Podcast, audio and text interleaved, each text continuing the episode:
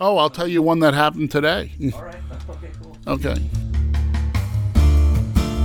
This is Counterintelligence stories about the world of delis and its cast of characters that make it up. I would suggest you get off the phone with me right now and you go all the way up to Lubbock. You get my waffles and you bring them down to me. In talking to Ziggy, we realized he's got his hands full all the time. It seems like he's constantly dealing with one emergency or another. He's bailed people out of jail, watched employees leave in an ambulance, broken up fistfights in the middle of the restaurant, and dealt with other precarious situations. Which is why this next story about the missing waffle mix comes as no surprise. There is a vendor, I will protect the innocent, that is a very large, large food service company. And they've been going through some changes. And we have a new district manager who happens to be never a salesperson. He was from the HR department. They decided to move him into overseeing all these salespeople, which is kind of ludicrous because anyone with common sense would tell you if you haven't walked a mile in someone's moccasins, how can you lead these people? We found out our salesperson was on vacation this week, and we found out we did not have our waffle mix. We have a certain proprietary blend waffle mix that's made for us. It is a fabulous recipe that we came up with, and it makes the best waffles, and our customers love it. We were shorted on Tuesday. I call up, I said, Hey, we were shorted. I still have a case left. He goes, It's coming. You're the only one that gets that mix. Yada, yada, yada. Okay, you will have it by Friday. Okay. Friday comes. My actual sales representative comes back into town. He is eating in my restaurant at around 7 o'clock. And I said, Hey, I guess you guys got my waffle. He says, What? He didn't call you? He texts me. He says, You don't have your waffle mix. I go, Are you crazy? I need my waffle mix and I need it I need it now. This is absolutely ridiculous. Well, being in the business for 35 years, I happen to know the president of this national company, and I called up the president of the national company. In the next four minutes, I get a phone call from this guy. So he's like, Well, there's nothing I can do.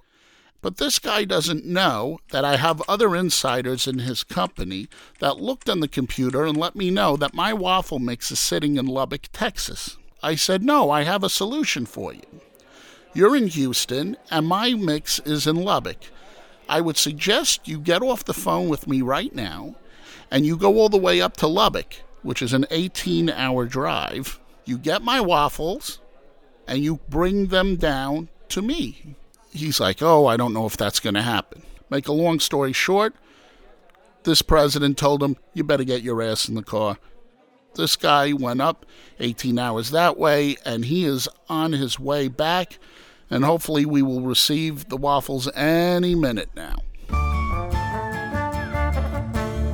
The catering side of the deli is usually much less hectic. You have more time to plan and put your orders together. But the key word here is usually. One day, I am sitting in the catering office with the catering director, and her assistant at the time was on vacation. And we get a phone call that says, Where is my order? Meanwhile, we look, there is nothing on the books. We are shocked. We're like, What order?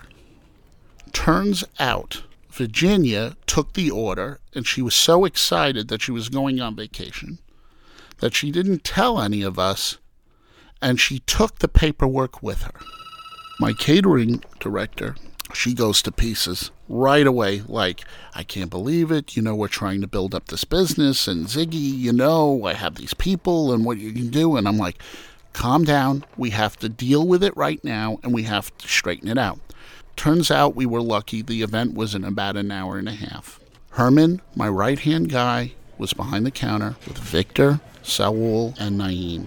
I told him, look, we need to make an order for 200 people, and we have to make it in 15 minutes.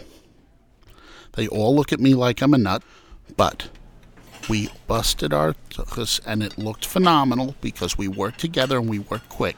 We did it in, not in 15 minutes, we did it in 18 minutes. I told them for their inconvenience I would throw in some dessert trays and a couple of cheesecakes, which I did, and we got it to them.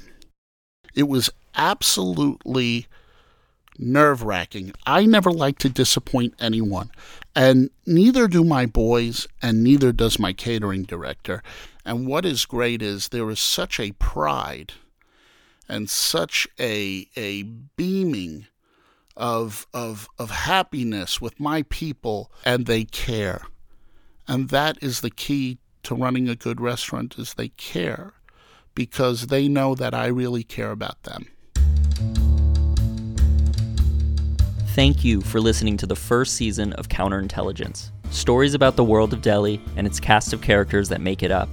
And in case you were wondering, we checked back in with Ziggy, and he got his waffle mix just a few hours after we recorded this episode. Breakfast was saved that day. If you like season one of this podcast, please subscribe to us on iTunes so you'll get notified when we're back for season two. And leave us a rating, it really helps us out a lot. Thanks again for listening. And here are the bloopers. WNBC. Whenever you're ready. Okay. WNBC. Sorry. I need to talk with my hands, I think. Yeah. Okay. It's the it's the Jew, it's the Jewish element of like Yeah. Smile and be like, yeah. hi. No, too high. Went too high. Cut to it. Z. no. Okay. Should we stop recording? Counterintelligence was produced by Mike Svalin and me, Taylor Magenheim. The show was mixed by the talented Katie Best. Our theme song is L'chaim by Kevin MacLeod, and you can find it on incompetech.com. Special thanks to Ziggy Gruber and my mom, who works at the deli and helps set up these interviews. Also, check out Deli Man, a documentary about the inspired operators that keep the great food and tradition of Jewish deli in America alive, featuring our favorite deli owner, Ziggy Gruber. You can get the film on Amazon, iTunes, and Google Play. Thanks again for listening.